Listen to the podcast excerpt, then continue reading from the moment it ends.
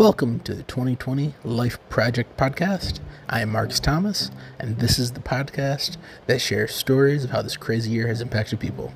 On this first episode, our interviewer, Jasmine Thomas, will be sitting down with Jeff Cates to talk about Kobe Bryant, his life, his death, and everything else that has happened in this year. Thanks for tuning in and enjoy the show.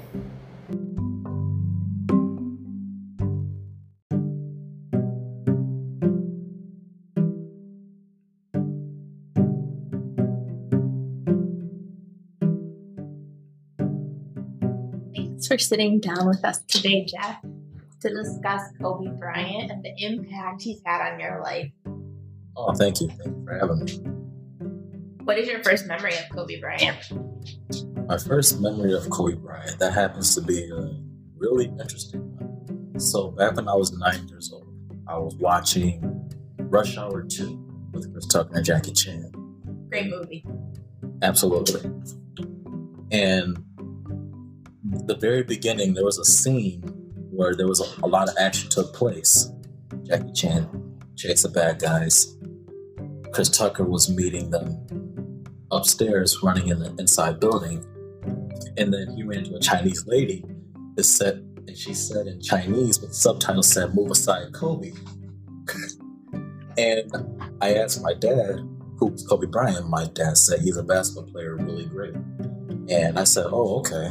And then it happened to be close to All Star Weekend in 2002. And then the game came on, and my dad said, Hey, Jeff, come on out here. I'll show you who Kobe is. I watched him play the All Star Weekend, and I started watching Kobe and Shaq, the duo, ever since. And he happened to be my favorite player from the jump. So, your first memory of Kobe also includes a bonding moment with your dad. It's something you and your dad could bond over and watch together. Yeah, me and my dad have a lot in common when it comes to basketball. Is your dad a Lakers fan too? My dad is always going to be a Pistons fan because he is always a rep for the home state Yeah, team, but he likes. Kobe and them like that.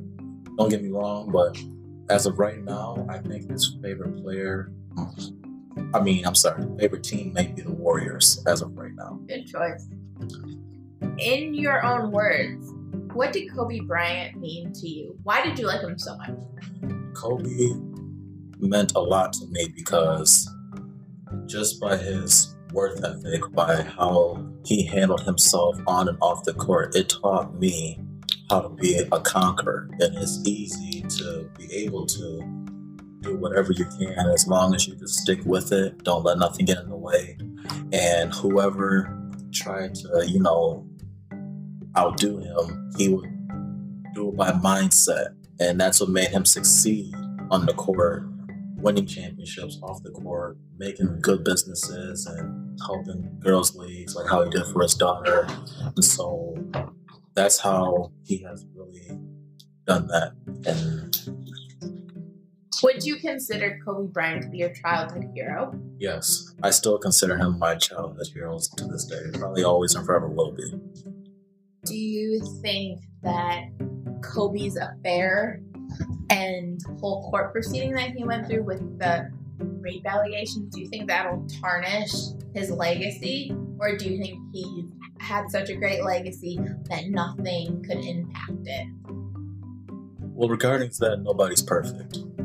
Whether if the situation is big or small, we're all going to make mistakes. If people want to bash on that, then that's on them. But the most important thing is you got to look at from when he was younger until his last days. That Kobe was young. We learned from our mistakes when we were young. When Kobe retired, he appreciated his family more. He didn't want to do anything but spend time with his wife and daughters. So if people want to hang on to that, especially if it's already said and done and over with, that's on them. I mean, I'm not gonna let that or anyone mention that to me saying, well, he did this, did that. Well, look, you're not perfect either. Right. How did you react when you heard Kobe had died? Why don't you share that story with us? I was visiting a coworker from work. I was at her house and I got two messages. One was a phone call, actually. The first one was actually from you, Jasmine Thomas. it was a text message saying that Kobe Kobe Bryant had died in a helicopter crash. And in my mindset, I was mad and I wanted to snap and I wanted to say, you know, get that crap away from me. But at the same time, I'm like thinking, you know, this had to be a Photoshop. This had to be a photoshopped or something fake.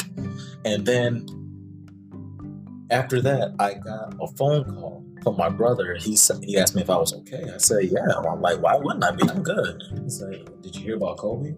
And I said, what? I'm like, what about him? He said that Kobe died in a helicopter crash. And I said, what? I'm like, I'm not trying to hear this right now. Then he said, I'm serious. And I was like, all right, man. And then I just got off the phone and I got the notification from CNN and TMZ on my phone. I'm like, dang, they weren't kidding.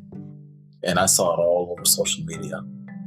And it really broke me and, and I drove home really upset in tears. And I felt like I would never probably watch another basketball game or play basketball again. Or even play NBA 2K. But you have since done all those things. I have. Is there anything you would want to share with the world about Kobe or about being a Kobe fan or what his legacy means to you or to the world? Kobe meant a lot to me all through high school when people would say even LeBron this, LeBron that. I always stuck up and said, no, Kobe, Kobe. But his legacy, everything that he has done, it has motivated me in so many ways because um, when someone wasn't good at something, Kobe would always call them soft. And by looking up to him, I had to remind myself, I'm not soft. I can do this. And it gave me motivation, like, you know, like how I said earlier, how what he's done for charities, different communities, how he was a hero in LA all over the world. You know, his death just turned the whole earth upside down. And but he has really made a huge impact on me. Like it taught me like to never give up, keep going for what I want to do in life. You know, the goal is there. It's up for me to chase it. Can't nobody make the choice for me. And most important, you know, situations and life choices like that. Would you consider Kobe Bryant to be a ball hog? He didn't always seem like a team player. He seemed very Kobe was the coach and the team, just you know everything. Did you ever get that notion that he liked to control the team, run the team, be the team?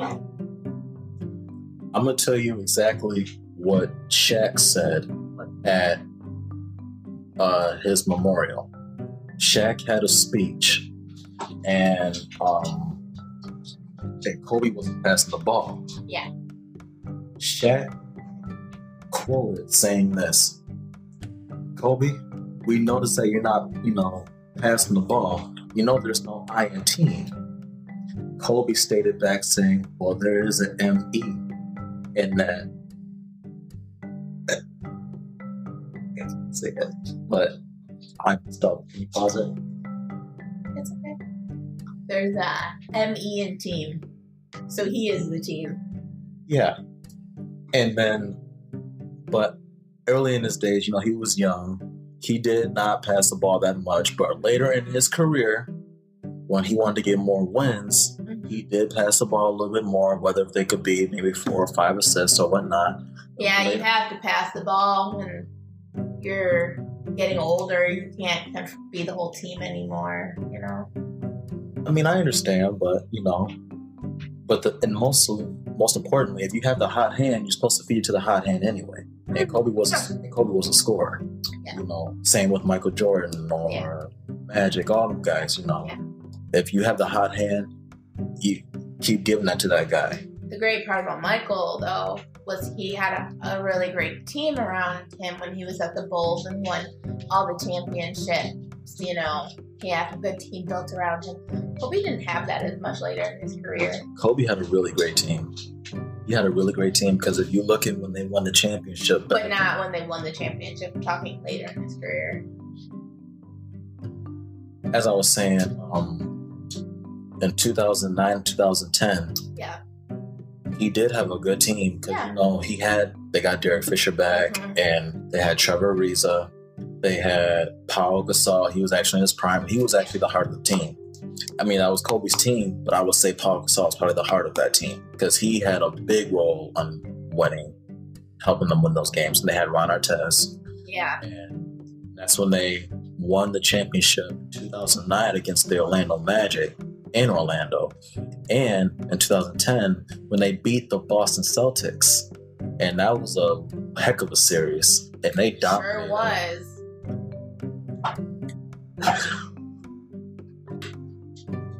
So, aside from Kobe, Okay. what do you have you thought of, of 2020 so far this year? Is there any other event that has impacted your life as heavily as Kobe Bryant's death? Anything else that's happened in 2020? Yeah. Besides Kobe's death, What else has had a big impact on your life this year? the coronavirus. I want to say that because um I want to say the coronavirus because this has been ongoing since you know I want to say around February. We were already getting notified before the whole quarantine Yeah. and it was in the paper next to Kobe's picture in the newspaper Yeah. and um and I've been working from home since about March 16th Mm. and I'm still working from home now. But I feel like this event also impacted me because before the virus, even though race happens to be a serious issue in the world, Mhm. we, we're starting to see different ethnicities work together in certain areas because one person might know one thing, the other one might know something else. And you're starting to see that come together because everything is just so tight right now. We have to work together and we see in different groups of people, no matter the age group, we're all working together.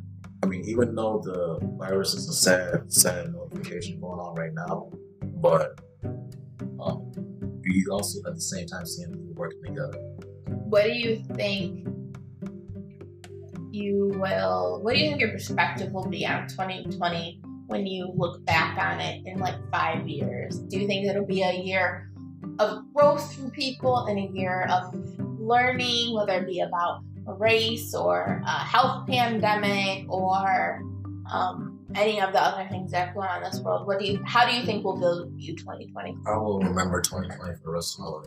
I, because of, as of me being 28, and I know I got plenty more years to live, 2020 happens to be probably the most biggest learning experiences and things I have ever even seen, witnessed when it comes to healthcare, race, uh, the virus, Kobe, and it's just it's gonna be something definitely to put in the history books for sure. It's Yeah. not gonna go away. And believe it or not, I honestly feel like it could be compared to like huge events that happened years before that we'll always remember. Like the 9-11 event. I believe 2020 can be up there regardless to like how many deaths of you know people have lost and people losing their lives over sicknesses and um, the protests and like you know all the negativity that's going on. I feel like 2020 for all states, all cities, all countries, it's this is going to be there was a lot of um, turbulent, memorable years in the 1960s too, during the civil rights movement, Kennedy's assassination, and things like that. I have heard people compare this year to um, saying like this is millennials and Gen Z's civil rights movement. Like this will go down as our our I don't know what I want to call it but it's just the year where millennials and Gen Zers have really had a voice and stood up, whether it be about race or politics or COVID and things like that. And there's a lot of people in these generations that are really becoming leaders um, with everything going on in the world. Do you think that this could be millennials kind of civil rights movement? Do you think that this will be the one year where from going forward where millennials like stand up and have a bigger voice in world affairs? I believe yes, but at the same time, I believe it could be the beginning of that Mm-hmm. because you know after the whole for example after the whole george floyd incident Yes. you've seen a lot of african americans not just african americans other heritages as well um, caucasians mexicans chinese who else etc you see a lot of people like you said in your question do you think if i think there people are going to you know, speak up or whatnot. I feel like this is the beginning of it because you see so much violence because they're trying to get their way and, and get, you know, the law to understand, other yeah, people yeah. understand. People are frustrated. They're very frustrated. So I feel like this is the beginning of it. And but it's going to get better. But I think at the same time, if you want, I believe in life. If you want things to be handled the right way, you gotta lead by example. And there's just so much hurt and anger. You seeing everybody destroying others, and you seeing these cop cars rolling over people, and you see all these protests and people getting shot with rubber bullets. Um, I think it's just the wrong way to handle it right now. I think it's just the beginning of it, but they're going to get better. I do believe it's just the start. So I think this is the beginning. Do you think police brutality is a real issue for people of color? Do you think police brutality is a real issue for people of color in America? Oh yeah, that's a problem. That's a huge problem. I mean, that's been ongoing, you know, for as long as we can remember before we was even born. Yeah. And and and it's sad that um that it still continues to this day.